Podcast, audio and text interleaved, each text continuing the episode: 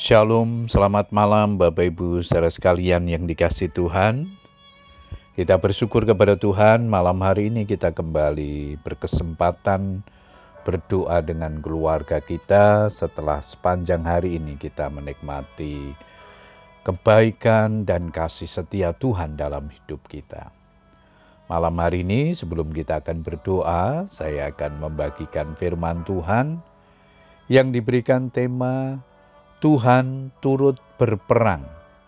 Ayat mas kita di dalam Mazmur 61 ayat yang keempat, firman Tuhan berkata demikian, Sungguh engkau telah menjadi tempat perlindunganku, menara yang kuat terhadap musuh.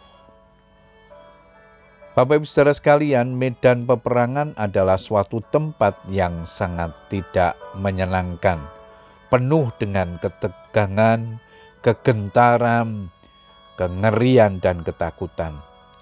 Semua orang yang terlibat dalam peperangan pasti dihantui rasa takut dan serasa dikejar-kejar oleh maut. Begitu pula dalam kehidupan orang percaya, kita semua diperhadapkan dengan peperangan setiap hari. Salah satu peperangan adalah perang menghadapi masalah dan pergumulan hidup.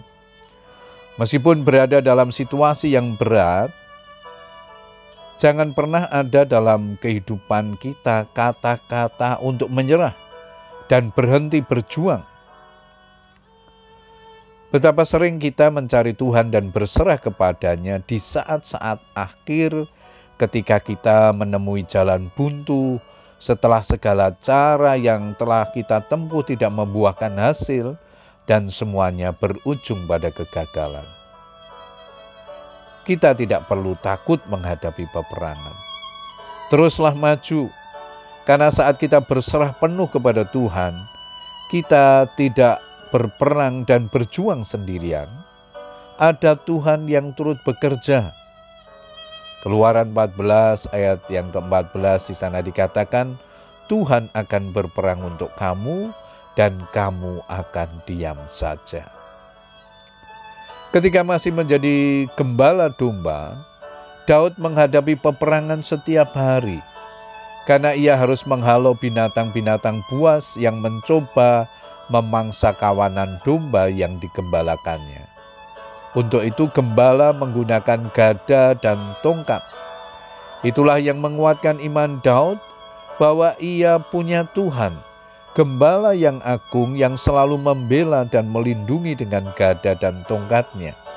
Sekalipun aku berjalan dalam lembah kekelaman, aku tidak takut bahaya, sebab engkau besertaku, gadamu dan tongkatmu, itulah yang menghibur aku. Mazmur 23 ayat yang keempat. Pengalaman hidup berjalan bersama Tuhan inilah yang mengajarkan Daud untuk selalu menggunakan imannya di setiap langkah hidupnya. Mazmur 61 ayat yang keempat dan kelima dikatakan, Sungguh engkau telah menjadi tempat perlindunganku, menara yang kuat terhadap musuh. Biarlah aku menumpang di dalam kemahmu untuk selama-lamanya. Biarlah aku berlindung dalam naungan sayapmu.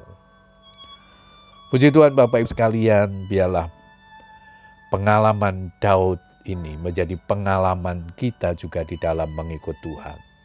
Di tengah-tengah pergumulan hidup setiap hari yang digambarkan seolah-olah kita sedang berada di dalam medan peperangan.